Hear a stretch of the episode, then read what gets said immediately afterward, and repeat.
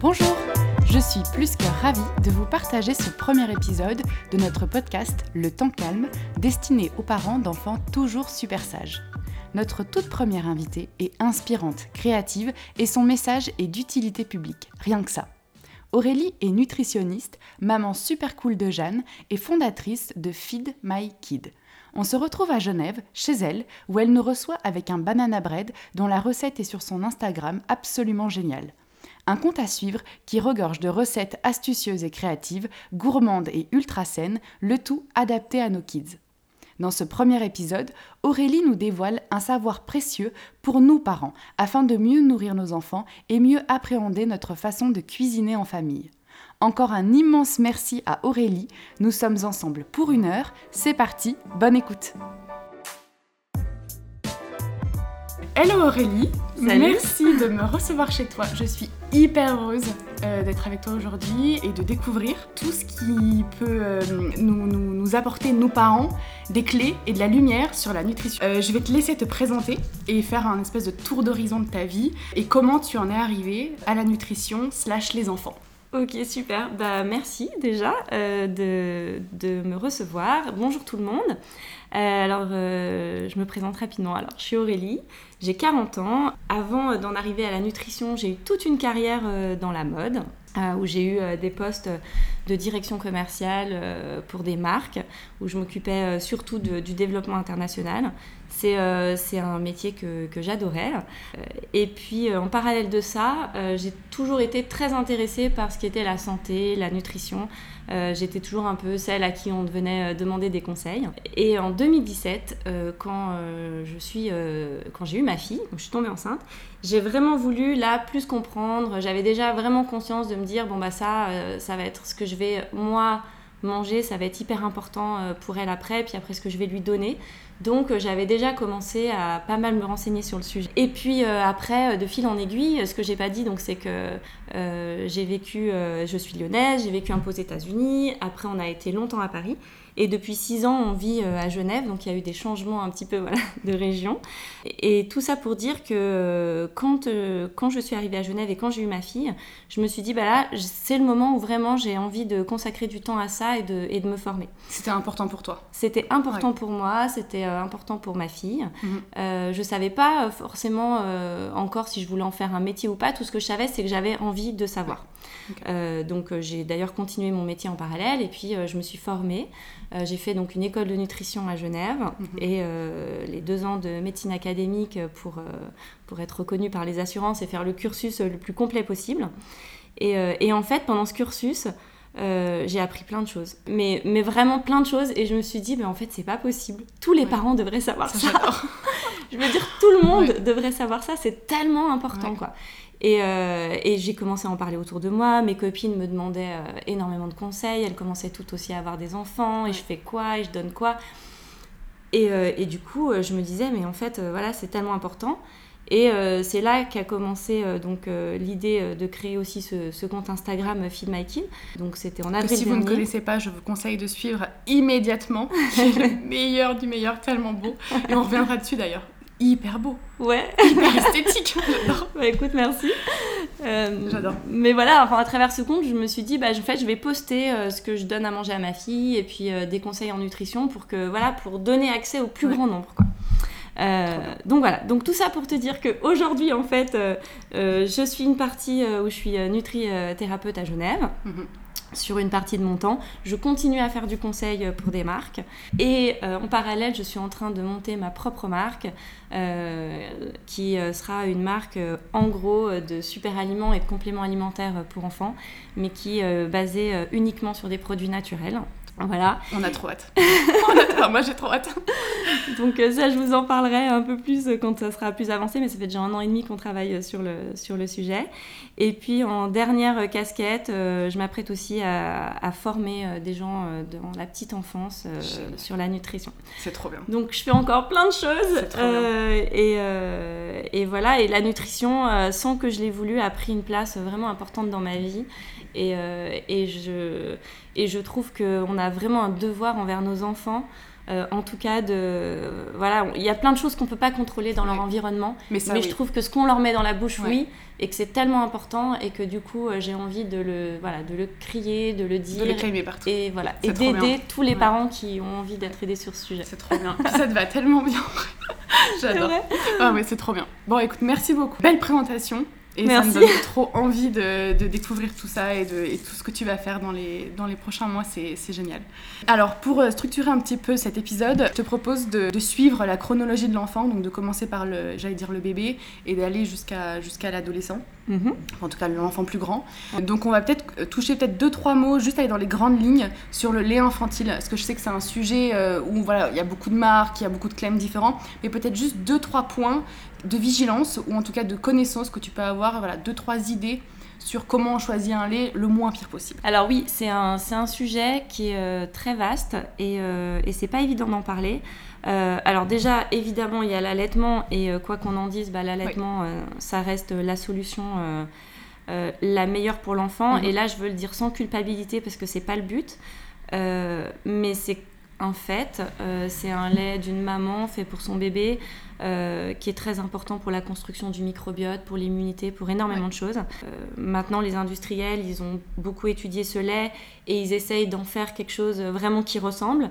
mais euh, ils n'ont pas fini de le découvrir. Il y a des découvertes tout, tout, tout, le temps sur ce, lait maternel et il améliore le lait pour le lait infantile, mais on n'arrive pas à avoir forcément la même, qualité. La même qualité.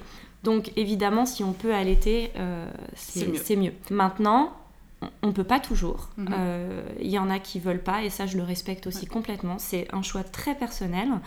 Et, euh, dans ce cas-là, euh, comment faire pour choisir le lait idéal? Alors, je, déjà, j'aime pas citer de marque. Je trouve qu'il n'y a pas de lait idéal, ça dépend aussi des enfants. Il faut tester. De leurs besoins, de leurs allergies, de tolérance. Et Exactement. Mhm. Il y a des croyances aussi dans les familles. Il y en a qui souhaitent pas de donner de produits animaux, etc. Donc ça aussi, on peut s'adapter autour de mhm. ça. Euh, c'est quand même. plus s'adapter en fait. Voilà. C'est plus s'adapter en fonction de l'enfant. Après, moi, ce que je conseille, euh, sachant qu'aujourd'hui, les laits, euh, les laits infantiles, voilà, c'est que quelques groupes qui ont un peu le monopole sur ça. Donc, il y a mhm. peu d'innovation aussi, il mhm. faut le dire. on voit aux États-Unis qu'il y a des marques qui sont en train de se créer, justement, de gens qui veulent changer ça et qui veulent apporter des choses nouvelles. Mais aujourd'hui, si on regarde, nous, ce qu'on a sur le marché, euh, moi, ce que je conseille quand même, c'est euh, de le prendre bio. Et ça, euh, on pourra en parler après, mais il y a quand même toute une immaturité du système digestif du bébé qu'il faut prendre en compte et que quand on a un lait qui n'est pas bio, ben, on a forcément des pesticides dedans, on peut avoir des traces d'antibiotiques, on peut avoir des choses qui peuvent passer la barrière intestinale d'un bébé qui n'est pas encore mature. Euh, donc je conseille quand même de le prendre bio. Euh, il y a des ingrédients sur lesquels je suis assez euh, vigilante, et notamment les taux de sucre et de maltodextrine. La maltodextrine, c'est un sucre alors, qui est autorisé dans le bio. Donc des fois, on les trouve beaucoup dans les produits bio. Mais qui peut être très irritant. donc ça, c'est quelque chose où je dis aux parents souvent, bah, faites attention qu'il n'y en ait pas trop. Mhm. et puis après, après bah, on regarde un peu les compositions, on essaye de voir euh, voilà, là où on s'y retrouve. Alors ça peut être du lait de vache, ça peut être euh, du lait de chèvre, sachant que le lait de chèvre, c'est celui quand même qui se ressemble le plus au lait maternel. Euh, le lait de vache, bah, le lait de vache, on est quand même sur un lait qui permet de faire grossir quand même des, des veaux. Donc il y a beaucoup de choses. Voilà, c'est très riche. Il y, a, y, a, beaucoup de, de, protéines, il y a beaucoup de choses. Voilà. Donc après, on peut faire. alors les familles qui sont véganes, là je dis il faut faire très très attention. Il existe des laits végétaux enrichis en vitamines, donc c'est possible, mais là dans ce cas-là je vous conseille aussi de vous faire accompagner euh, par un thérapeute parce que je pense que voilà, c'est bien de, regarder toutes les, possibilités. Voilà en gros un peu sur le lait maternel sans citer de marque. donc ensuite on va continuer, donc l'enfant grandit, euh, on arrive à 4-5 mois de mémoire je crois, et on va arriver sur la diversification alimentaire. Et là, je voulais avoir ton avis. Euh, moi, de mémoire, j'apportais je, un élément, puis après un autre élément. Toi, c'est quoi ta vision là-dessus? Est-ce que justement, on doit faire, enfin, incorporer, entre guillemets, un élément par un ingrédient? Ou est-ce que c'est quelque chose. Enfin, toi, comment tu, tu, tu vois ça? Alors, euh, déjà, tu vois, tu m'interpelles sur euh, quelque chose. Tu me dis, euh, c'est 4-5 mois. Et je sais plus. non, mais parce que tu sais plus et tu vois, c'est complètement ok. Mais ce que je veux dire, en fait, c'est que j'ai souvent deux cas de figure. J'ai des parents qui ont super hâte que leur enfant ait commence à goûter des choses. Et, et, là, encore une fois, il faut savoir qu'avant 6 mois, le système digestif, il n'est pas mature. Et donc, il y a quand même aussi pas mal de perméabilité intestinale. Euh, et l'enfant, il n'a pas encore une bonne coordination des mouvements de la, de la déglutition. Donc, en fait, faut pas trop se presser non plus dans la diversification. Et je pense qu'avant 6 mois, c'est bien de le laisser coller. Du coup, voilà, pas de, on se presse pas. Hein, c'est la diversification, c'est un moment super sympa. Il faut connaître quelques règles et, euh, et ça se passe bien. Et puis on peut faire, euh, on peut en discuter avec son pédiatre, on peut en discuter avec euh, avec un nutritionniste, voilà. Et, et, moi, si je peux vous donner quelques règles, donc la première, c'est plutôt d'attendre les six mois pour vous donner un peu le, ce qui se passe chez l'enfant, c'est qu'à partir de six mois, il va avoir ses réflexes de déglutition. Donc déjà, il va être capable de bien avaler, ça c'est important. Donc là, c'est le moment où on va pouvoir commencer à intégrer un repas et puis une collation. Vers 9 mois, il va intégrer sa capacité de mastication. Donc là, c'est le moment aussi où on peut commencer à mettre un peu plus de morceaux, euh, intégrer d'autres choses. Et euh, entre 8 et 12 mois, c'est un peu le moment où on peut rajouter le repas du soir. Après, entre 12 et 18 mois, on va avoir une maturité de l'estomac et du pancréas. Et ça, bah, peut-être qu'on reparlera du sucre plus tard, mais souvent on dit pas de sucre aux enfants avant un an. Mais sachez qu'avant un an, son pancréas, il n'est pas mature. La production euh, d'insuline, etc., c'est c'est pas encore euh, quelque chose de fluide. Euh, donc c'est pas anodin de dire on donne pas de sucre avant un an. C'est pas le bon moment. Et 24 mois, on va avoir une maturité des reins. Donc c'est quand même aussi euh, encore plus tard. D'où le sel dont on, on parlera plus tard vis-à-vis de cette maturité des reins. Mhm. Et après, la maturité de l'intestin et du système immunitaire, c'est vers 5-6 ans. Ah donc c'est beaucoup plus tard. en fait. Voilà, c'est beaucoup plus tard. Donc toute, la, toute cette alimentation pendant la petite enfance, elle est super importante et elle est aussi très importante après. Voilà, donc c'est. Euh, et, après, donc tu m'as demandé quelques règles de base. Donc qu'est-ce qu'on introduit, etc. Donc effectivement, on commence par des légumes et des fruits. Euh, on commence euh, à les introduire, et moi je dis plutôt les légumes plutôt que les fruits. Souvent, on se dit, ah, on va lui donner de la pomme, c'est sucré, ça va lui plaire, ou je vais lui donner de la carotte, c'est un peu sucré. Et moi, je dis plutôt, bah non, commencez plutôt par de la courgette, des haricots verts euh, faut pas avoir ce réflexe. Déjà d'a priori c'est du sucre il va aimer ce qui est, vrai. Mais du coup on essaye justement de, l'habituer d'abord avec d'autres choses. Tu m'as demandé si euh, il fallait les donner seuls ou pas. Oui. Au départ c'est vraiment ingrédient par ingrédient. Parce que là l'enfant il est dans une phase de complète découverte et il doit vraiment découvrir chaque goût, chaque saveur. Et ça, il peut pas le faire s'il y a des mélanges. je n'avais pas complètement tout faux alors. non, non, bien sûr que non. Euh, je conseille aussi, pour les mêmes raisons que pour le lait, des produits bio. Mhm. Euh, si c'est pas possible, et eh ben, de bien laver euh, les fruits et les légumes, de les éplucher si nécessaire. C'était une de mes questions aussi. On épluche systématiquement Alors, ou pas euh, oui, je pense que c'est mieux. Je pense que c'est mieux parce que, encore une fois, pour moi, c'est une phase, euh, une phase dans le, dans le, de, de, de, la vie et du système digestif où c'est pas un moment où j'ai envie d'avoir des pesticides et, des, et des choses dans, euh, voilà, dans, dans son corps à ce moment-là. Donc je vais essayer d'éviter au maximum. Donc oui, là je l'épluche. Donc je perdrai peut-être un peu des vitamines et tout, mais c'est pas grave, il y en a aussi euh, à l'intérieur. Donc plutôt bio, plutôt des cuissons vapeur et peut-être que plus tard on reparlera tout ce qui est vitamines, etc. Mais euh, on veut conserver un maximum de nutriments, donc on essaie de faire des cuissons douces et pas de surcuire pour pas tout détruire. C'est une façon, c'est un moment où l'enfant il explore, donc c'est il est en train de découvrir quelque chose. Donc c'est vraiment important de le laisser sentir. Tous ses sens en fait il va servir vraiment de tous ses sens pour, euh, pour faire cette découverte. Donc euh, laissons-le faire. C'est hyper important. C'est rassurant aussi pour lui. Il y a un intérêt aussi à varier les textures qu'il puisse euh, découvrir des choses différentes. Et alors pas peut-être le tout petit bébé et encore mais dès qu'il commence à grandir de aussi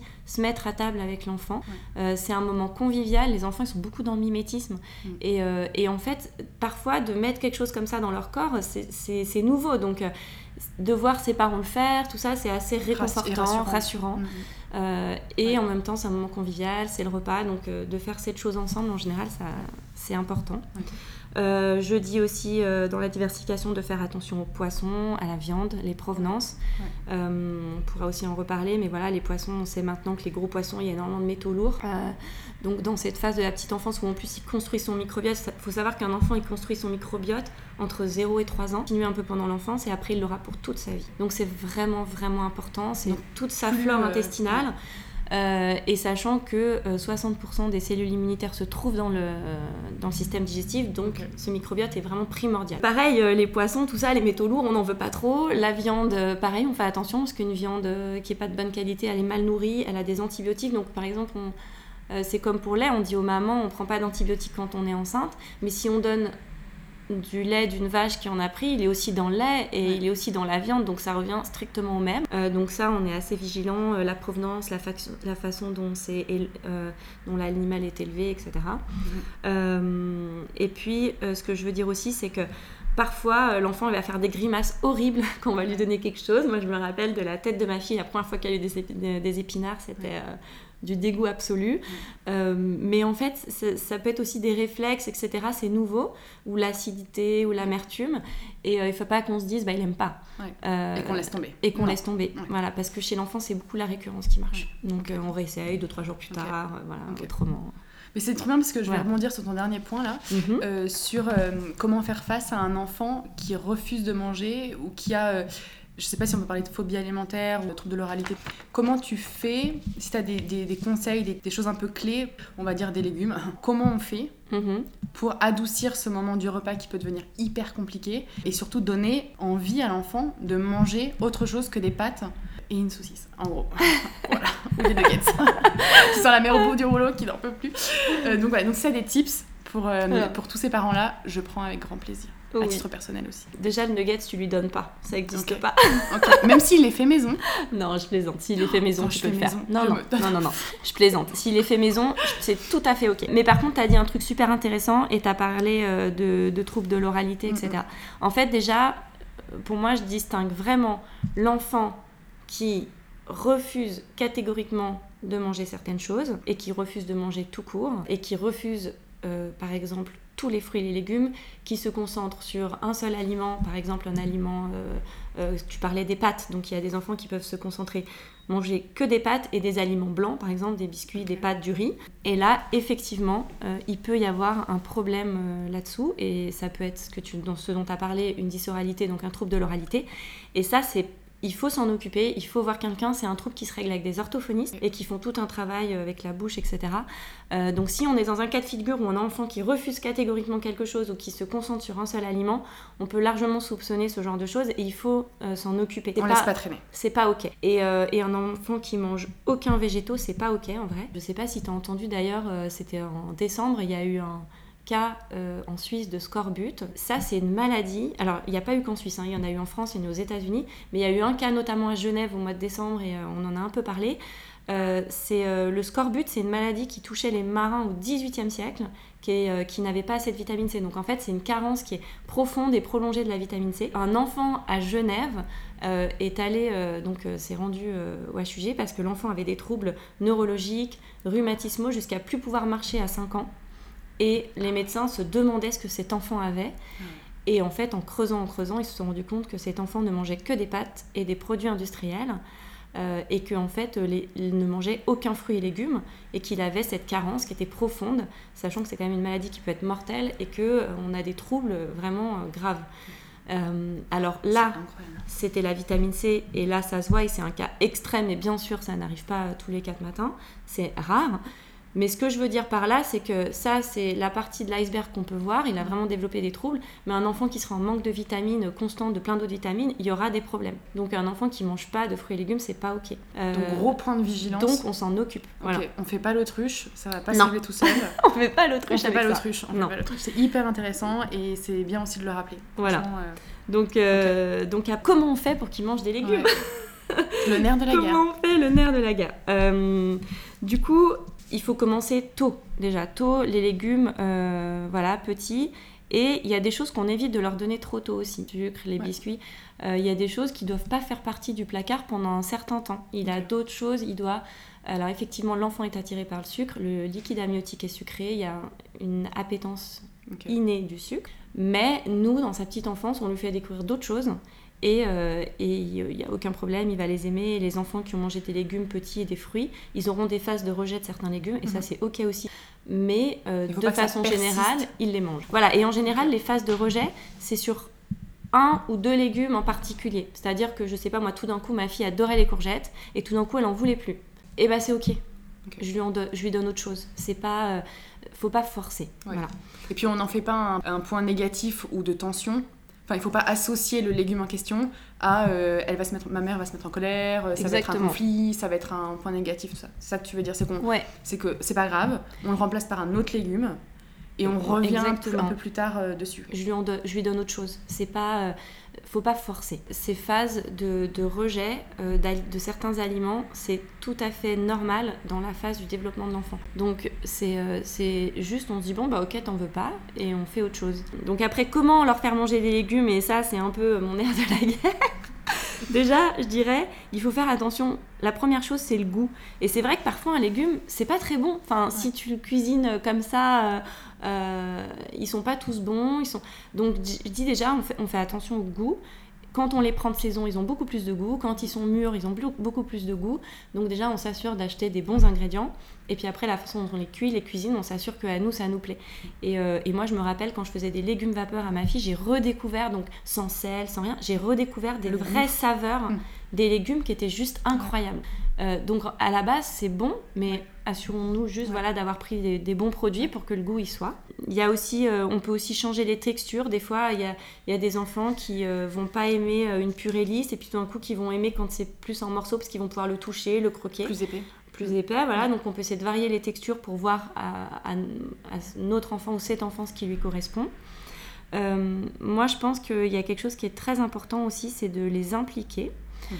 Mais un enfant, par exemple, qui est allé choisir son légume euh, au marché, ou même qui l'a cueilli, ça c'est encore mieux. Si vous avez l'occasion euh, l'été d'aller faire un peu de cueillette, voilà l'enfant qui a cueilli son, son légume, qui après vous aura aidé à le préparer, mais il sera euh, peut-être, je pense, 80% plus à même à le goûter. Quoi. Il, a, il a participé à la chose, Ouais. c'est sa Ouais, il est réalisation. engagé dans Il le- est engagé voilà, Ouais. dans, dans- dans Dans sa le préparation. process. Exactement. végétal. Voilà. Mais c'est tellement ça en vrai. Puis en plus en Suisse on a plein de fermes euh, à côté des, des grandes villes. Exactement. Et Donc, euh, euh, nous, on va très souvent l'été. En plus, c'est un moment en famille, c'est sympa. Ouais, Euh, totalement. on va avec des copains et, euh, et c'est chouette de ramasser euh, ses fruits, ses légumes. Euh, nous, on va très souvent à un endroit qu'on aime bien, qui est pas très loin, et ils ont des myrtilles, tout ça, et tous les enfants arrivent au moment de payer, ils ont les bouches toutes violettes. Voilà, ils les ont mangées sur les arbres et c'est génial. Ouais. Et, et en fait, ça, ça- déjà, ça a pas le même goût, c'est Ouais. pas la même expérience. Donc fait. ça, ça participe beaucoup aussi à réconcilier l'enfant avec, euh, avec ses, euh, ses produits. J'ai dit aussi tout à l'heure que pour moi, c'était important de manger ensemble. Et surtout quand l'enfant grandit, on met sur la table, il mange comme ses parents, comme ses frères et sœurs. Donc on prévoit pas un repas spécial pour lui. Non, je pense qu'assez tôt, en fait, l'enfant peut manger comme ses parents. Alors après, on peut adapter On les adapte. recettes. Voilà. Donc par exemple, si euh, tout d'un coup vous faites euh, euh, un riz aux légumes avec plein de légumes, etc., bah, peut-être que pour lui, il va falloir séparer le riz, séparer tous les légumes. Ouais. Euh, ou s'il est plus petit, mixer certaines choses. Mais à la fin, il aura la même chose, juste un peu différente. Très bien. Et, euh, et après, en grandissant, vers, euh, vers 3 à 4 ans, ils sont à même de manger comme, le- comme leurs parents. Et là, ils participent euh, au repas. Et, euh, Ouais. et voilà, de toute façon, il y a ça à manger. Et puis Ouais. lui, il n'aura pas euh, autre chose. Donc ça, je pense que c'est important. Je pense qu'il il faut que ça soit ludique aussi. Il faut pas que ça soit euh, le, euh, voilà, le légume qui, euh, qui fait pas envie, etc. Donc euh, moi, c'est vrai que je suis un peu la spécialiste de mettre des légumes de partout. Euh, et ça, voilà, je le fais beaucoup. euh, je mets beaucoup de recettes sur justement sur Feed My Kid là-dessus. Par exemple, voilà, se dire bah, qu'on peut aussi détourner le légume. Et j'adore mettre des épinards dans un smoothie, dans des gaufres. Et là, tout de suite, l'enfant, c'est pas la même chose. sa gaufre, il va la manger. Ouais. Et en intérieur, il y aura les épinards. Donc, Ouais. Euh, ou du brocoli, ou voilà. Et, euh, et je parle des épinards parce que ma fille, elle détestait les épinards pendant très longtemps et en fait, elle en a mangé énormément, je pense, même sans s'en rendre compte. Et aujourd'hui, bah, elle le mange comme ça, les feuilles, et elle adore. Par contre, je pense qu'il faut pas le cacher. Donc euh, c'est pas euh, lui dire tiens je t'ai fait des gaufres et rien lui dire. Euh, tu dis elle est verte, tu vois, elle est verte, elle va te rendre fort parce que dedans j'ai mis ça, mais il faut que tu goûtes. L'idée c'est pas de camoufler le légume, c'est juste de le rendre plus, ludique, voilà exactement, et, de, et que l'enfant bah, il se laisse tenter puis en fait il va se dire et puis après il y a même une fierté de ah j'ai mangé des épinards, voilà. non, et pour finir, euh, qu'est-ce que je veux dire? Ah oui, alors moi j'ai un petit truc qui marche bien. Et euh, par exemple, alors j'ai par exemple je fais un plat, euh, un de mes plats qui me sauve souvent le soir quand j'ai pas le temps et qu'on est rentré tard. Mhm. Je lui fais un œuf à la coque avec des haricots verts vapeur, soit que j'ai au congèle, soit que j'ai cuit le dimanche et elle trempe ses haricots à l'intérieur. Génial. Et bien sûr que je lui fais des mouillettes. Elle a aussi le droit à son pain avec le beurre. Sauf que quand je lui donne son assiette, il y a l'œuf et les haricots verts. Et puis elle va me dire il est où mon pain Et je lui dis il arrive, mais il arrive toujours après. Elle commence à manger ses haricots verts et tout ça. Trop bien. Et le pain, bah, je suis en train de le couper, je lui mets son beurre, je prends mon temps. et il arrive après. Et effectivement, quand il arrive, bah, tout de suite les haricots verts sont moins sexy. Mais en attendant, elle a mangé déjà, elle les a déjà mangés parce que de toute façon elle a faim. Et Donc du coup, je suis un peu euh, comme ça avec euh, mes, euh, mes, petites astuces pour. c'est trop bien. Pour, voilà. Et ne lui mettez pas les pâtes et lui dire après, tiens, il y a les légumes. C'est essayer de dire, ah, tes pâtes, elles arrivent, elles arrivent. Mais commence à manger, elles arrivent. Voilà. Je fais toujours le truc qui va le plus plaire, il arrive un peu dans un deuxième temps. Voilà. Et après, autre chose, de pas faire de chantage. Si tu manges pas ah ton assiette, tu n'auras pas ça. Parce qu'après, on associe le plat et l'ingrédient à quelque chose presque à un ennemi. Ah voilà, ah si toi je te mange pas, bah j'aurai pas ce que j'aime. Donc le chantage, faut éviter. Euh, faut éviter de divertir et de dire bah tiens je te mets un dessin animé si tu manges tes légumes. Ça non parce qu'on mange en conscience. C'est hyper mauvais de pas manger en conscience donc euh, on le fait pas. On lui apprend à mâcher aussi. C'est très important. La digestion elle commence avec la salive. On lui explique moi je dis à ma fille tu sais ton estomac il, voilà il a pas de petites dents donc euh, c'est le, job de la bouche de le faire donc en fait on resacralise entre guillemets le moment du repas.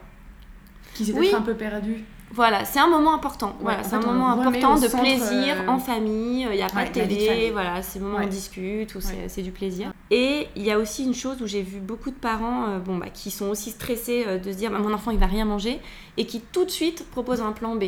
Donc là, moi je trouve que le plan B, on évite et puis plutôt on se dit ah mais oui tu peux manger tes pâtes bien sûr mais regarde si on mange un peu de ça avec en grandissant on peut lui expliquer aussi les bienfaits parce que les enfants ils comprennent plein de choses hein, que là il y a les vitamines qu'avec ça on va grandir qu'avec ça. Et puis les pâtes ça c'est plutôt pour l'énergie parce que les pâtes c'est pas mauvais non plus hein, je veux, veux pas diaboliser quelque chose. Et les pâtes ça va plutôt t'apporter ça mais ça ça va t'apporter ça.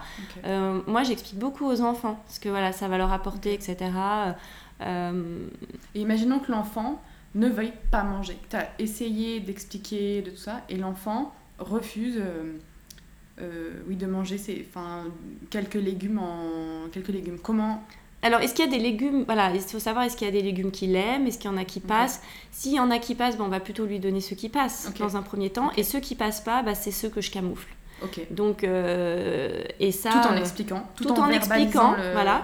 Euh, enfin, moi, ma fille, si je lui donne un, smoothie vert le matin, elle va me dire T'as mis des épinards? Je vais lui dire Ouais, mais dis-moi si tu sens et tout. Et puis, en fait, comme il y a de la banane, comme il y a plein d'autres trucs, elle le sent absolument pas. Mais en même temps, elle le trouve trop drôle parce qu'il est tout vert. Euh, dans un banana bread, j'aurais mis des courgettes. Voilà. tu remets du ludique. Ouais, je tu pense que c'est important. la joie dans, un, dans des ingrédients qui sont perçus qui sont où on a un a priori, voilà, exactement. Mais en même temps, c'est cet a priori qui sont pas joyeux. Et une fois qu'elle aura su que, enfin, je, voilà, je me dis que là, tout ce temps où j'ai mis des épinards partout parce qu'elle voulait pas en manger, et, euh, et là, depuis euh, plusieurs mois, elle, euh, elle, mange des épinards avec plaisir. Donc, je pense que ça aussi, ça enlève cette barrière du ah non, les épinards c'est horrible. Parce que finalement, non, je les ai mangés, c'est pas horrible. Par contre, au goût, tout seul, c'est pas évident l'épinard. Jusqu'à un certain âge, je comprends que ça fasse pas rêver un enfant. Je vais rebondir aussi sur ce que tu disais tout à l'heure, euh, sur les viandes et les poissons. Mhm. Euh, tout à l'heure, tu nous parlais des métaux lourds dans les poissons, de, la viande, tout ça. Euh, est-ce que tu aurais voilà, quelque chose à nous dire sur les quantités hebdomadaire d'un enfant. Alors je sais que ça varie selon l'âge de Mm. l'enfant, mais peut-être des grandes lignes. Moi je me rappelle de ma pédiatre qui nous avait dit qu'il fallait que ça soit euh, euh, la, il fallait que la quantité de viande ou de poisson tienne dans une main Oui, pour un repas. oui. Ça, c'est plutôt un bon Et que indicateur. comme la main grandissait, je me fixais un peu à ça. Tout à fait, c'est un bon indicateur. Et puis après, c'est vrai que les quantités, euh, c'est. euh, ça, ça- ça- là, déjà, ça dépend tellement de l'âge. Si évidemment Mm. un bébé de 8 mois à qui tu vas commencer à donner de la viande et un enfant de 5 ans, ça n'a rien à voir. Ouais. Euh, donc du coup, cette idée de la main, c'est pas mal parce que ça donne euh, une, une idée. Mhm. Après, ce que je peux dire, c'est que euh, bah, la viande, déjà, c'est pas le premier ingrédient qu'on va, qu'on va introduire. C'est aussi. euh, donc, on va attendre un peu. hein, c'est plutôt vers, vers 8 mois. Moi, je trouve. Voilà. On a tendance à beaucoup donner de viande rouge, Ouais. bovine, porcine. Ça, c'est une viande qui est assez. euh, qui est plutôt pro-inflammatoire. Là aussi, je dis vigilance sur la façon dont élever l'animal. Euh, déjà, y a, euh, ça va beaucoup, beaucoup influencer la qualité de la viande. Mhm. Donc si c'est un animal qui est mal nourri, si c'est un animal qui reçoit des antibiotiques, des pesticides, il y en aura dans la viande. Peut-être justement, je dis bah la viande on en mange moins, la viande rouge, c'est cher la viande et ça et c'est cher parce qu'il y a un animal, il y a de l'élevage. Mais on achète une viande euh, si on peut bio, euh, élevée euh, en pâturage. euh, et puis après, pour moi, c'est vraiment important aussi de ce respect de l'animal, la façon dont il est élevé et tué. Je trouve que des animaux qui sont élevés en cage pour la volaille ou, ou des, des vaches ou des, des porcs qui sont maltraités, enfin, je veux dire, la qualité de la viande, elle peut être que mauvaise. Et puis alors moi, je suis aussi en train de me dire, euh, mais c'est quoi ce karma en fait que je, tu vois un, un animal malade, maltraité, et puis Ouais. en fait je vais donner ça à mon enfant. Il y a un truc aussi d'énergie, de, karma, de choses où je me dis c'est pas possible quoi. Ouais. C'est ça peut pas Tout être bon. fait. Ça peut pas être bon à tous les sens du terme. À tous les niveaux. ça à va tous pas, les niveaux. Un animal qui est stressé, il va aussi sécréter euh, certaines choses qui vont être mauvaises, inflammatoires. Donc non, en fait, on a besoin Donc il vaut mieux consommer moins, moins. Ça, c'est mais sûr. avoir une meilleure traçabilité de la viande. Euh, et la viande, eh ben, ça, ça reste bah, autant de nos grands-parents, quoi. Quelque Ouais. chose de- d'assez euh, précieux. Et on en mange, euh, voilà, euh, Ouais. une fois de viande rouge par semaine. Et ça sera de la très bonne viande. Tout à fait. Et, euh, En juste quantité. en juste quantité. Et puis à côté de ça, on a de la volaille, mais c'est pareil, la volaille, et c'est exactement la même chose pour les œufs. Des poules qui sont élevées dans des cages, je suis Tout désolée, qui sont mal nourries, l'œuf il est pas bon. Poule bien nourrie, on retrouve des oméga 3, on retrouve beaucoup de vitamines qu'on n'aura absolument pas dans une poule qui va être dans des cages et qui va manger de la nourriture industrielle. Donc vraiment, voilà. Donc je pense aussi, et ça je, je, je trouve que la première chose, voilà, c'est choisissez bien vos ingrédients. Ouais. Et oui, on les payera un peu plus cher, mais aujourd'hui, je pense qu'on est allé trop loin. Ça doit coûter rien aujourd'hui. Ouais. Alors que non. La part du budget Ouais. de l'alimentation euh, n'a jamais été aussi basse. Euh, nos grands-parents, à l'époque, c'était une énorme part de leur budget. Donc il faut remettre les choses à sa juste euh, valeur et euh, que bah, on achète peut-être moins de choses. Euh, et puis du coup, bah, on n'achète plus tous les sodas, tous ces trucs-là Ouais. aussi qui coûtent de l'argent. hein. Et on achète des bons produits, euh, bien élevés, on- et, ça peut-être on sera... prend plus de temps à cuisiner aussi. Euh, oui, on, voilà, Prendre on, un peu plus de temps en famille, cuisiner ensemble. on achète des En produits fait, c'est une réflexion hyper globale, tu vois. C'est une Exactement. réflexion hyper globale sur comment, qu'est-ce que tu laisses à tes enfants. Et il y a aussi une part Mm. de souvenirs. Moi, tu vois, je vois- j'essaie de, de cuisiner avec mon, mon fils et je sais qu'il le raconte à l'école. Et alors, Oui. il est encore petit, mais c'est un moment qui est sacré pour lui. Ouais. Tu vois, même si c'est que deux heures dans la semaine, mais on va prendre deux heures, lui et moi, il se met à hauteur et on fait ensemble. Mm, mm. Parfois, très souvent, c'est immangeable. mais c'est pas grave, parce qu'on a fait ensemble. Mais Bah mais oui, mais- il y a la volonté de se dire, Bien sûr. tu sais, moi je me rappelle de, de me mettre à hauteur de ma grand-mère en cuisine Mhm. et de regarder comment elle épluchait. Je trouve ça fascinant. Faire éplucher les légumes, Ouais. c'est c'est bête, mais euh, ça, enfin moi quand je cuisine et que je rentre le soir et je suis comme tout le monde, des fois j'ai Ouais. pas le temps et, Mm. et voilà, et c'est ok. euh, et ça, on peut aussi donner des astuces pour s'en sortir. Mais par exemple, moi quand je suis en train de faire un truc, ma fille elle enlève les queues des haricots verts, quoi. Ouais. Elle m'aide. Tout à fait. Et, euh, et c'est drôle et on se met de la musique Ouais. et euh, c'est un moment Et sympa. vous en faites un moment de joie. Et voilà, c'est un en moment famille. sympa où on se détend après Ouais. l'école, après le travail, Ouais. ou, euh, Ah, ou, parce que c'est un peu un côté méditatif aussi Ouais, de- de- d'éplucher des légumes, et c'est le moment où aussi elle, elle redescend. Ou voilà. C'est une réflexion globale, je voilà, c'est global. Sur la famille, l'éducation qu'on donne à nos enfants et forcément bah, la- l'alimentation que tu lui donnes aussi, tu vois. Parce que si tu fais un truc tout préparé, toute cette réflexion-là n'existe pas. Ouais. Bah, ça, on peut en reparler après des, Ouais. des plats préparés, mais effectivement, c'est euh, c'est ouais, ce que tu dis. C'est euh, voilà, une vision globale. vision Et du coup, je vais rebondir aussi là-dessus, sur le lait, les typologies de lait et les laitages à donner. Les laitages, il y a différents types de laitage. hein. Ça peut être du lait, ça peut être des yaourts, ça peut être du fromage. Souvent, ce qu'on veut chercher dans le lait, la plupart du temps, les parents ils disent c'est pour le calcium. Mhm. C'est vrai, Mhm. mais il y a aussi du calcium dans plein d'autres aliments. euh, dans des végétaux, il y a du calcium. Euh, et d'ailleurs, parfois, si on prend par exemple le lait, de va- le lait de vache, il y a tellement de calcium que il- du coup, le, le corps l'absorbe moins parce qu'il y en a trop. Faut, faut arrêter de, avec cette idée reçue de dire si je veux du calcium, c'est le lait. Ça, on nous l'a bombardé euh, depuis qu'on est jeune. Et, Ouais. et ça, d'ailleurs, cette euh, propagande du lait, elle est arrivée au moment où les industriels, ils ont commencé à faire le lait UHT qui se conservait hyper bien dans les supermarchés. Et donc, c'était hyper pratique pour les supermarchés. Et donc, maintenant, il faut boire du lait, il faut boire du lait. Bon, bref, pas partir là-dedans. Mais ce que je veux dire, c'est que oui, les laitages sont importants, Mhm. mais ce n'est pas l'unique source euh, de calcium. Il y a plein d'autres choses. Est-ce que tu peux nous citer peut-être deux, trois aliments sources de calcium? Oui, alors après, les cal- le, le calcium, tu peux en trouver, euh, il, en peut y en avoir dans les lentilles, il peut y en avoir euh, dans, les, euh, dans certains oléagineux, dans des Ok. légumineuses, il y en a aussi dans les, dans les légumes à feuilles vertes, enfin, tu vois, il y en a- il y, en a un peu, un peu partout. Donc il faut savoir que le, déjà, dans- on va partir du lait de vache, que c'est celui qui concerne le plus, euh, c'est ce que les gens consomment le plus. Il y a lait de vache et lait de vache. Euh, ce qu'il faut savoir, c'est que le lait qu'on boit aujourd'hui, c'est plus le lait de nos grands-parents. Il y a eu énormément de croisements de vaches de fait pour obtenir des vaches à rendement en fait. Ils produisent énormément de lait, d'où ces fameux euh, laits UHT en supermarché, etc. Et donc ces laits, euh, ces vaches, pardon, elles produisent un lait qui ont une, une protéine qui est devenue très très très longue, euh, qui est la protéine A1, c'est la caséine A1, qui est très longue et qui est très indigeste. Donc souvent on dit quand il y a des intolérances au lait de vache, et c'est le cas de ma fille par exemple, c'est pas une- forcément une intolérance au lactose, mais c'est plus cette protéine qui va poser problème. Elle est très très longue et elle est très indigeste. Donc déjà, si on choisit un lait de vache, on va essayer de prendre un lait qui vient de races de vaches anciennes, et il y en a encore. Euh, donc ça, c'est euh, les, vaches euh, euh, notamment. Il y a une marque qui s'appelle Gabory en France qui, le vend. Mais il y en a aussi en Suisse, la Brown Suisse, par exemple, c'est une, une vache ancienne. Et elle, en fait, dans leur lait, la caséine, c'est la A2 et elle, est, elle a une chaîne beaucoup plus courte. Et donc, elle est beaucoup plus digeste. Rien à voir. Il y a aussi moins de lactose. Et c'est des, des vaches aussi qui sont bien élevées, qui sont en pâturage, qui mangent de l'herbe. Euh, donc, on va retrouver dans le lait énormément de vitamines. Donc, c'est intéressant. Effectivement, il y a de la vitamine B, C, D, il y a du fer, du zinc, du calcium. Donc, dans ces conditions-là, je dis le lait de vache, pourquoi pas? Parce qu'on a quelque chose de beaucoup plus digeste Et complet. Et D'un point de complet. vue nutritif, c'est beaucoup Voilà. complet. Et donc on peut la, on peut l'avoir euh, sous forme de lait, yaourt, fromage. Sachant que dans le yaourt et le fromage, c'est en général plus digeste puisqu'il y a eu la fermentation, donc il y a- il y, a eu des bactéries qui ont découpé un peu ces protéines et que du coup bah, le yaourt et le fromage sont beaucoup plus digestes que le lait. Donc moi ma fille qui boit pas de lait de vache, elle mange du fromage. Donc si vous buvez du lait de vache, choisissez-le. Et puis il a- n'y a pas que le lait, il y a aussi yaourt et fromage.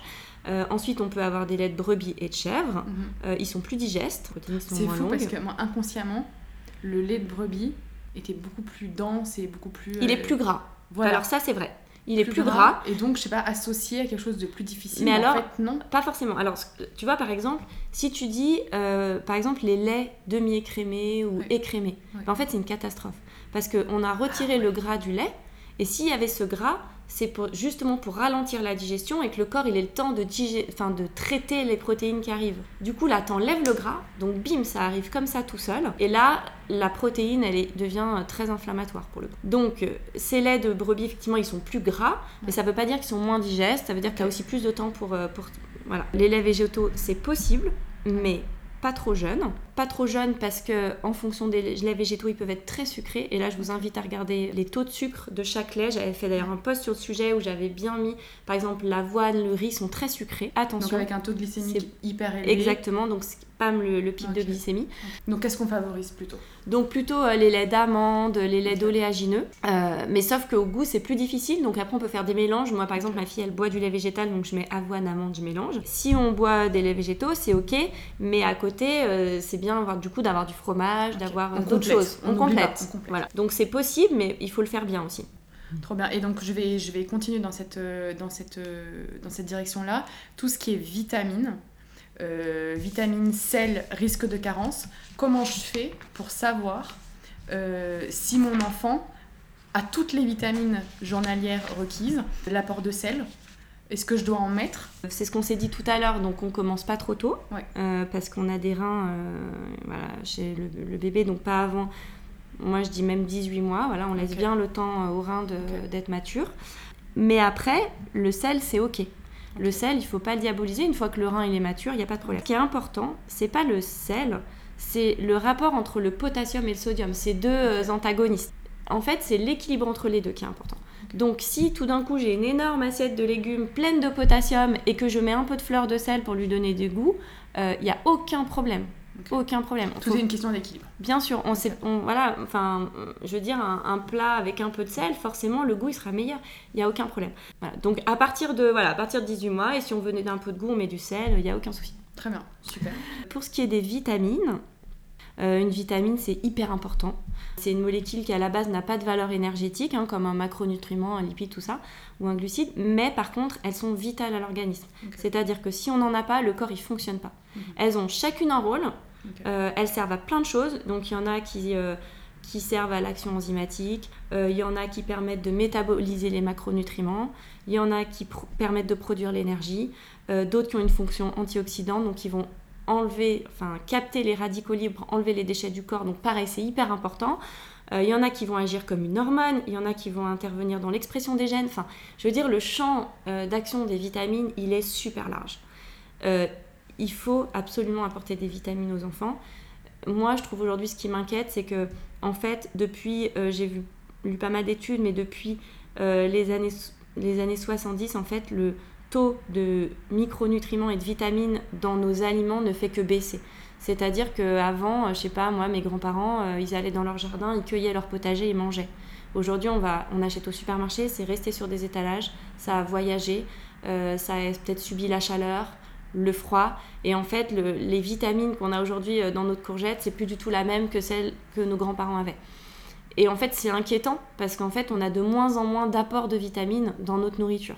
Donc là aussi, il faut être super vigilant à où on achète nos produits. Et encore pour ça, la cueillette, c'est super. Et mm. voilà, où on se, on se procure les aliments. Euh, il faut des aliments euh, bruts et vivants. Enfin, si on achète un plat industriel, dites-vous qu'il y a zéro vitamine dedans, mais zéro. C'est-à-dire que tout est surcuit, tout est transformé, donc la vitamine, elle est morte. Donc du coup, euh, c'est des choses qui sont très fragiles, les vitamines, elles sont euh, sensibles euh, certaines à la lumière, à la chaleur. donc du coup, il faut, faire attention aux cuissons, faire attention à, plein de choses pour bien les conserver. Elles s'apportent uniquement par l'alimentation, donc si tu manges pas correctement, t'en as pas. Il faut les apporter régulièrement. Parce que si tout d'un coup, bah, on en parlait tout à l'heure, mais une vitamine, s'il y en a trop, bah, elle va être éliminée dans les urines pour certaines, d'autres seront stockées, ça, ça dépend des vitamines. Mais euh, donc ça veut dire que le corps il va prendre sa dose dont il a besoin, puis le reste ça va être éliminé, donc il faut en apporter tous les jours, régulièrement. Euh, voilà, donc euh, c'est important, il y en a de moins en moins dans les aliments et je pense qu'aujourd'hui il, faut voilà, il faut être vigilant et il faut vraiment s'assurer qu'il y a un apport régulier de vitamines. Est-ce que tu aurais peut-être deux, trois exemples de super fruits que toi tu trouves très intéressants? Alors en fait, bon alors... Ce qui est vrai aussi, c'est que chaque aliment a ses particularités. Dans les oléagineux, on aura des choses, mhm. dans les légumineuses, dans les fruits et les légumes, chaque aliment a ses vitamines propres. Euh, dans la viande aussi d'ailleurs. Hein. Donc euh, c'est important de, diversifier déjà. Ça, c'est vraiment le, mot d'ordre, diversifier. Et après, il y a des aliments effectivement qui sont très très riches. Par exemple, je pense euh, à la myrtille. Euh, qui, qui, est très sous fort. Côté. Voilà. Tellement sous-côté. Alors c'est vrai que des fois on nous vend euh, des bêtes goji, des choses qui viennent de loin, alors que la myrtille, euh, c'est bourré, bourré de, de, vitamines, d'antioxydants, voilà. je parlais des épinards et j'ai un peu fait le forcing sur les épinards, c'est aussi un aliment qui est hyper intéressant. Plein de fibres et plein de vitamines. Voilà, alors ça aussi, on n'a on pas beaucoup parlé des fibres et du microbiote, mais ça c'est très très important les fibres. C'est ce qui va servir de qui va nourrir en fait nos bactéries du microbiote. C'est ce qu'on appelle des prébiotiques. Il y a d'autres choses, mais euh, petite parenthèse, j'ai vu plein d'articles très récemment sur le fait que finalement l'orange pressée le matin, elle était pas si bonne, qu'on perdait les fibres de l'orange et que finalement il y avait moins de vitamines que si on croquait dans une orange. Toi, comment tu te positionnes Alors, le jus d'orange. Euh, mais fait maison pressé. Hein. ouais. Évidemment, j'élimine le côté industriel. Euh, oui. Parce que là, la question se pose même pas, mais même pressé. Alors voilà, donc ce qui se passe, en fait, l'orange pressé, euh, si déjà tu le donnes à ton enfant euh, le matin au réveil, mhm. avant qu'il mange par exemple, donc en gros, tu n'as que du sucre, tu auras peut-être encore quelques vitamines, mais tu n'auras plus du tout les fibres qui vont euh, permettre aussi de gérer l'arrivée de ce sucre. Donc là, tu donnes carrément, et puis en plus, tu presses toute l'orange, ce qui est en quantité de sucre assez important, mhm. voilà. Alors que peut-être que ton enfant, s'il va manger l'orange, il va en manger qu'un quart. Tout à fait. Donc déjà, tu es sur une proportion de sucre qui est beaucoup plus élevée. Ensuite, il va se lever le matin, il va boire ça, un moment où la glycémie, elle est très très sensible le matin, parce que le corps, en fait, il a été privé. Donc nous, le réflexe, c'est dès que l'arrivée du sucre est là le matin, je le chope pour l'envoyer dans mes, dans mes muscles. Euh, et donc là, il va avoir cette arrivée de sucre qui est énorme. Et donc là, c'est le gros, gros pic de glycémie, sécrétion d'insuline. Et là, je recommande effectivement pas du tout. Euh, pour plein de raisons. C'est-à-dire que là, tu lances un cycle d'une glycémie hypo-hyperglycémique. Donc déjà, tu, as tu vas avoir une instabilité qui va durer un peu toute la journée. Donc difficulté de concentration, euh, difficulté pour l'humeur. Tu vas sécréter beaucoup d'insuline, tu vas fatiguer ton, ton, pancréas. Il y a un moment, il faut se dire que c'est quand même un organe qui sécrète quelque chose, donc ne euh, faut pas le fatiguer. Donc effectivement, le jus d'orange pressé le matin, c'est pas quelque chose que Alors je je le remplace par quoi? Alors si tu... Par soit, il commence Voilà, donc soit alors déjà, le mieux c'est de commencer euh, plutôt par euh, les protéines, le gras et tout ça. Comme ça, du coup, il a ça euh, avant que le sucre arrive. Donc ça, il y aura en tout cas la, glycémie, ça sera pas du tout la même. Et ensuite, soit ton enfant il aime l'orange, bah il mange l'orange, puis avec il aura sa peau, ses fibres, pas du tout le même impact. Et en plus l'orange c'est super, il y a vraiment beaucoup de vitamines. Donc soit il aime l'orange, soit il aime les jus. Et dans ce cas-là, tu fais un smoothie plus complet. Euh, Alors soit tu fais un smoothie, soit tu peux aussi décider de faire à l'extracteur. L'extracteur, ce qui est intéressant, c'est que tu vas extraire donc que le jus et il y aura plus les fibres. Mais donc les vitamines qui vont être dans le jus, elles vont être très accessibles, très facilement absorbables par l'organisme. Donc c'est très intéressant, mais ce qu'on fait par contre dans un jus, c'est qu'on évite de mettre trop de fruits et on met beaucoup plus de légumes. Ce qu'on veut en fait, c'est avoir les vitamines, qu'elles soient bien absorbées, mais on veut pas le pic de glycémie. Voilà, donc ce que, moi ce que je fais en général, c'est que je mets trois quarts de légumes. Ah et par contre, je lui mets quand même euh, la pomme, le gingembre, le citron. Alors, la pomme pour le côté sucré, le gingembre, le citron qui va venir adoucir, donner des saveurs. Et si on veut même, ce qui est idéal, c'est qu'on met une cuillère d'huile dedans, par exemple une cuillère euh, d'huile de canine bourrée d'oméga 3. Le gras, il va ralentir aussi c'est le sucre, enfin l'arrivée du sucre et la glycémie. Et en même temps, on aura profité pour mettre un peu d'oméga 3 euh, dans son jus. Donc s'il aime les jus, tu lui fais ça. Et s'il il aime l'orange, bah, tu lui donnes le quart d'orange. Génial. Euh, et du coup, est-ce qu'on pourrait aborder le fameux sujet, le sujet de l'enfer, le sucre le sucre. Est-ce qu'on peut faire un point sur le sucre? Comment on deal avec ce sucre qui est partout Ouais. Et qu'est-ce qu'on, quels sont les points de vigilance? Qu'est-ce qu'on doit hum, acheter et surtout ne pas avoir chez nous? Un peu un tour aussi là-dessus. Un tour euh, sur le sucre. Sur le sucre. Vaste sujet. Ouais, le sucre. Alors le sucre déjà, bah, avant de te dire, euh, tu vois, ce qu'on peut faire, pas faire, euh, peut-être c'est intéressant d'expliquer pourquoi le, sucre pose problème vraiment. Parce que souvent on se dit, les parents ils savent, faut pas que je donne de sucre, faut pas que je donne de sucre. On sait deux trois choses, mm. mais on sait pas vraiment tout pourquoi. Enfin pourquoi, quel est l'impact sur le corps de mon enfant quand je donne du sucre. Euh, du coup, si ça, te dit, je t'explique un peu. Euh, donc déjà, on vient de parler des pics de glycémie. Hein. donc quand on commence à avoir euh, une forte dose de sucre, bah, le corps va sécréter de l'insuline pour capter pour capter ce sucre. Et puis du coup, il va capter, capter, puis boum, du coup, la, glycémie, le sucre dans le sang va baisser de façon très rapide. Et donc ces pics de glycémie, ça, déjà quand on les commence dès le matin, elles perdurent toute la journée. Et ça a plusieurs conséquences. Déjà, euh, ça provoque de la fatigue, c'est-à-dire, on le voit très bien chez les enfants, c'est flagrant. Euh, c'est-à-dire qu'ils ont un petit déjeuner très sucré le matin et à 10h, ils sont au bout du bout. Ils dorment sur leur table. Voilà. Là, c'est qu'en fait, c'est une énergie qui a été très rapide, qui est redescendue.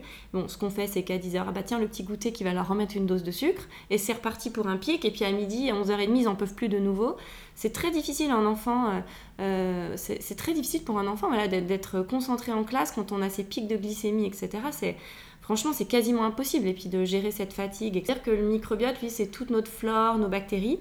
Et en fait, le sucre, lui, va plutôt nourrir les mauvaises bactéries. Euh, donc en fait, ça va proliférer, des mauvaises bactéries vont proliférer.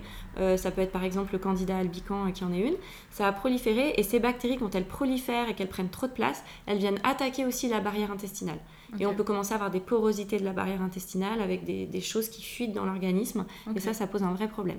Donc déjà, c'est mauvais pour le microbiote. Oui, donc ça a un impact à la fois, j'allais dire, comportemental oui. et littéralement physique. Physique. Physique parce que du coup, il y a ce problème dans le microbiote et, et, je te disais tout à l'heure, dans, dans, le système digestif, il y a beaucoup de cellules immunitaires et si on a un microbiote en mauvais état, on a une mauvaise immunité. En fait, on ne se euh, rend absolument pas compte. quand on achète un, une tablette de chocolat ou un gâteau ou n'importe quoi, en fait, on se rend pas compte de l'impact que ça peut avoir chez un enfant. Non, on réalise pas. Et après, voilà, moi je suis là pour vous dresser, euh, voilà, je vous dresse le tableau des conséquences, etc.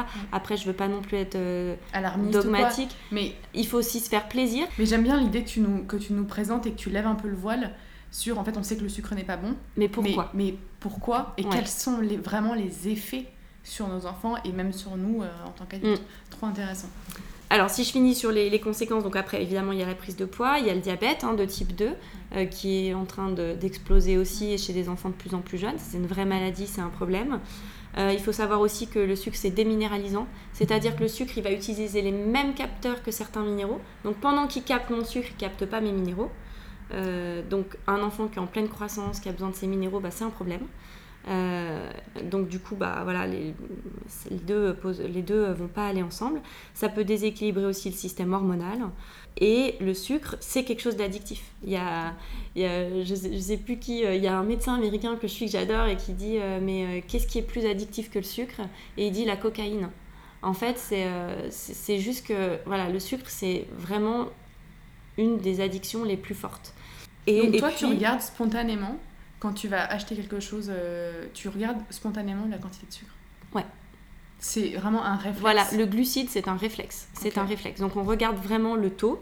Et après, comme je disais, euh, je, fais aussi des gâteaux. Donc après, voilà, on peut faire les choses soi-même. Sachez que dans un biscuit industriel, un gâteau qui sera fait à la maison, les taux de sucre, ça n'a rien à voir. Parce que le sucre, on va le gérer dans un gâteau. Euh, on met ce qu'on veut. Il y a des types de sucre aussi qui ont des indices glycémiques qui sont plus bas que d'autres. Donc si j'utilise un sucre de coco, ça n'aura pas, le même, pas le même indice glycémique qu'un sucre de canne blanc. Donc on peut aussi varier ces choses-là. Et ensuite, si jamais euh, voilà, moi je vais pas dire à ma fille, bah, t'as pas le droit au gâteau et tout, bien sûr que non. Puis après, il y a aussi l'influence des autres, les copains, etc.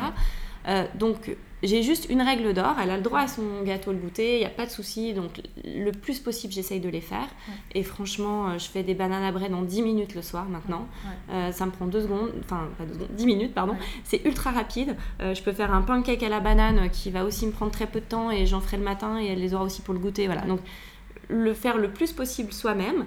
Et après, quand on mange, et puis des fois, bah, j'ai pas le temps. Et, et, alors, un biscuit industriel que j'aurais fait attention, qui a pas trop de sucre, qui est plutôt bio, voilà.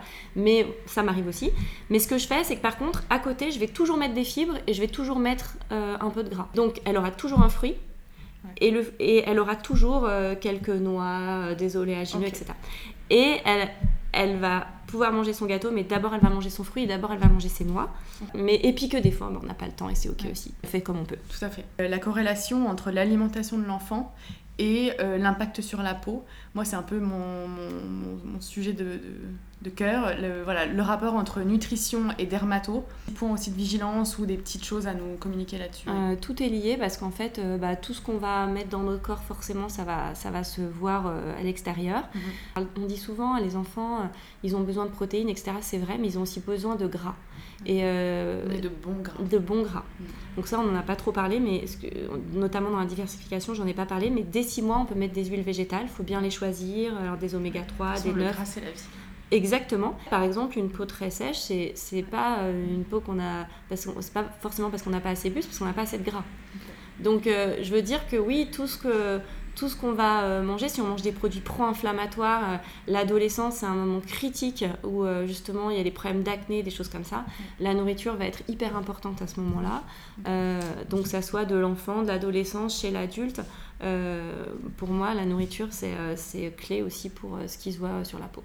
On se lance dans le sujet que j'attendais le plus. Mais le plus Attends, lequel C'est la créativité culinaire. Déjà, je pense que déjà, alors je viens d'une famille où on a toujours cuisiné.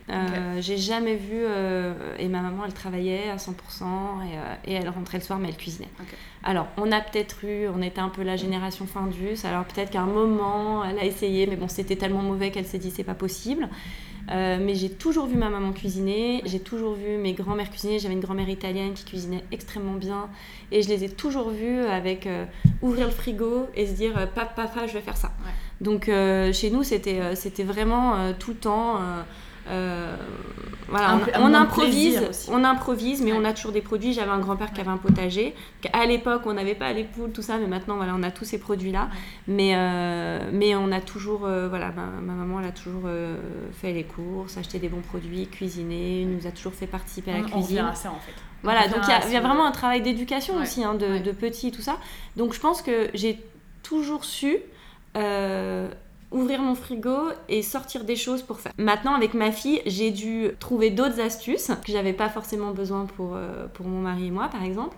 Alors, déjà, j'ai énormément de livres. Tiens, je tourne la tête parce qu'on est dans mon salon, je regarde la bibliothèque. Mais... Là, vous voyez pas, mais c'est en plus, c'est sublimissime. Mais c'est euh, juste un micro truc, mais j'ai des piles et des piles de livres de cuisine. Donc, je m'en nourris vachement je, voilà, je, je m'inspire beaucoup des livres et après j'essaye, j'essaye, des fois je me rate. Alors c'est vrai que sur, euh, quand je partage sur euh, mon compte Instagram, je mets évidemment que ce qui réussit, mais euh, sachez que j'ai eu plein de ratages aussi. Allez voir, parce que c'est sublime. Film My Kid sur Insta, c'est trop beau.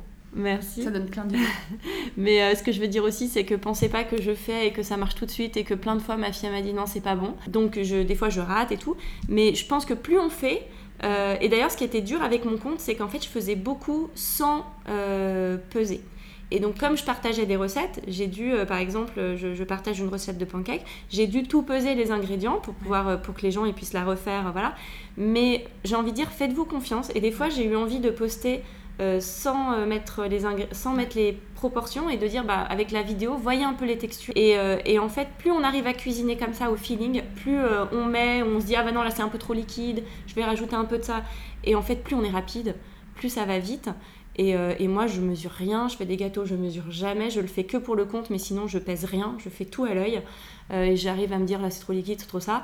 J'ai toujours des fruits et des légumes dans mon frigo. Euh, et alors moi, pour moi, c'est important que quand ma fille elle a son assiette, bah elle se soit jolie quoi. Je trouve que déjà ça commence le plaisir avec euh, ce qu'on voit, avec la, vision. Et, et, je me verrais pas du tout lui mettre une assiette. Et puis pour moi c'est pareil, j'aime que mon assiette elle soit jolie, voilà. Donc c'est vrai que je vais quand même faire.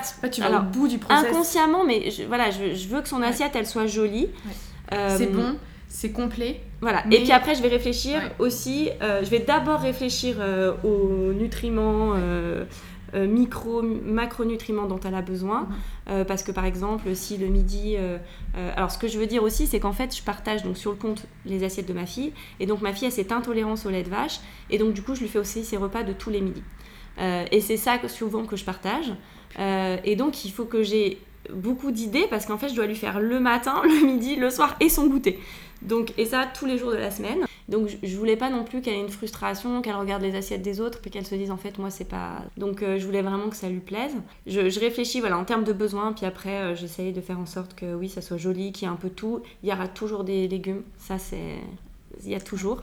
Alors de plein de formes, de plein de façons, mais il y en aura toujours. Ça, c'est toujours ma base. Et après, euh, je vais rajouter des protéines et aussi des, des glucides, hein, parce qu'ils en ont besoin. Euh, et puis après, euh, mon idée, c'est de varier. Et je me dis qu'aujourd'hui, en plus, on a tellement de façons de varier. Même si je prends des pâtes, je peux avoir des pâtes de lentilles, de pois, euh, de quinoa, de blé, de sarrasin, de petits épeautres. Enfin, c'est très varié. Donc ça aussi, voilà, on peut décliner des céréales et des, des, légumineuses. Il y en a plein de sortes. Il y a des euh, on peut avoir des lentilles, euh, des pois cassés, euh, des haricots blancs. Peut-être sortir de sa zone de confort. Voilà, sortir de, voilà on peut essayer de tenter plein de trucs. Et c'est pour ça aussi que je m'inspire aussi beaucoup de livres de cuisine et notamment de cuisine végétarienne parce qu'il y a vraiment une redécouverte aussi des végétaux. et j'ai tous les livres de Otto que j'adore, de Delisuziela qui, qui est végane et du coup c'est des, des, livres où vraiment là je vais trouver mon inspiration sur les végétaux et comment les cuisiner et puis tester des nouvelles choses. Parce que par exemple, elle, elle est végane, moi je suis pas végane, mais elle est végane. Et du coup elle a dû vraiment aller chercher dans chaque ingrédient le nutriment dont elle avait besoin. Et du coup ça permet de découvrir aussi des choses qu'on n'a pas l'habitude de cuisiner. Et après je demande beaucoup aussi à ma fille, t'as envie de quoi? Qu'est-ce qui te ah ferait plaisir? Et, euh, bah elle a 6 ans, hein, donc elle est un peu plus grande, mais ils ont aussi euh, des goûts, des envies. et puis, euh, il y a eu un moment, elle avait sa phase, elle, elle, adorait, elle adore toujours les gnocchis. Et du coup, je m'étais dit, mais il faut que je mette des légumes dans ces gnocchis. Et c'est là que j'avais fait avec les. Il est génial ce poste. Avec les, oui, avec les choux-fleurs dans les gnocchis. Et honnêtement, ça passé hyper bien. avec mon mari, on a adoré. Et du coup, je me suis dit, bah là, c'est gnocchi, mais elle a son chou-fleur dedans. Des petites satisfactions. C'est tellement smart en plus, tu vois, de d'avoir cette démarche-là. Je trouve ça absolument passionnant. Et on va terminer cet échange par dans la nutrition infantile pour toi, si les gens qui nous écoutent, ils devaient garder voilà trois grandes idées la, la nutrition et l'alimentation infantile, ça serait quoi pour toi? Mes règles d'or, c'est euh, déjà la première, ça serait de cuisiner soi-même. Mhm. Il faut vraiment qu'on réapprenne à cuisiner. Je trouve qu'aujourd'hui, on est allé trop loin euh, dans cette industrialisation des produits. Enfin, aujourd'hui, un produit industriel, il est vide de nutriments, il n'y a rien du tout dedans. Et en plus, il est bourré de cochonneries. C'est non seulement ça n'apporte rien, je veux dire, on, là, on parle de, nu, de, fin, de nourriture, quoi. On nourrit son corps, on lui apporte son carburant. Donc là, dans ces plats-là, il n'y a rien déjà. Donc c'est de la calorie vide, c'est euh, voilà, Aucun intérêt. aucun intérêt. Mais en plus d'être vide, c'est mauvais. Donc euh, là, on va s'abîmer le microbiote. hein. Bah, si je peux apporter quelque chose, c'est de, de montrer euh, qu'on peut faire soi-même hyper rapidement. Voilà, qu'il n'y a pas besoin d'avoir trois heures. Alors peut-être que des fois, le week-end, je vais faire un super plat, je vais passer du temps, ok. Mais la semaine, je suis comme tout le monde, j'ai pas le temps. Euh, je rentre tard, ma fille, elle reste au parascolaire, on arrive, on court. Euh, donc c'est pas... Voilà, mais encore une fois, ça peut être très simple. Je, je, hier, je, par exemple, je donne un exemple, je lui ai fait, j'avais rien, j'avais des œufs, j'ai fait, j'ai mixé des œufs avec des épinards, du lait d'amande, je lui ai fait une omelette, j'ai mis du fromage et dans un seul plat, là, ces légumes, ces œufs sont l'étage et j'ai quand même coupé quelques carottes pour me dire, euh, il y a un peu plus de légumes. Mais ça m'a pris 5 minutes, honnêtement. Donc je me dis, voilà, ça sert à rien de faire compliqué, Ouais. mais par contre, ça vaut le coup de faire soi-même. Euh, donc ma première règle d'or, c'est essayer de cuisiner le plus possible. Et puis si des fois c'est pas possible, bah, c'est pas possible, c'est ok aussi.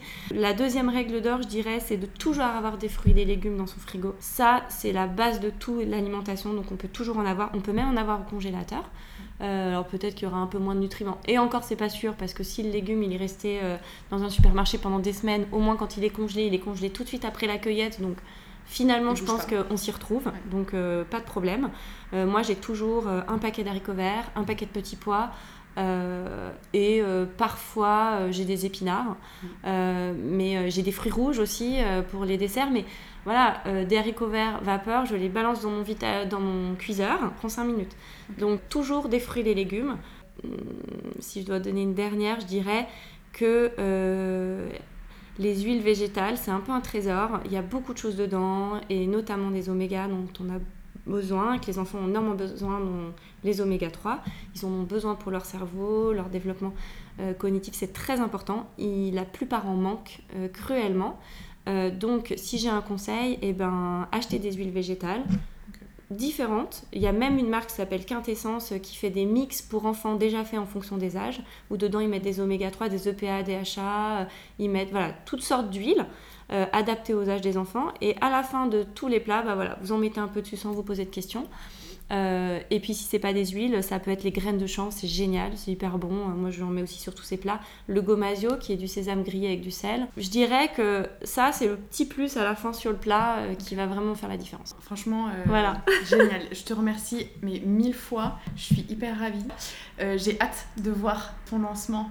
Ouais. Je n'en dirai pas plus, mais je suis peut-être un peu dans la confidence. Ça va être génial et puis tout de bon pour la suite.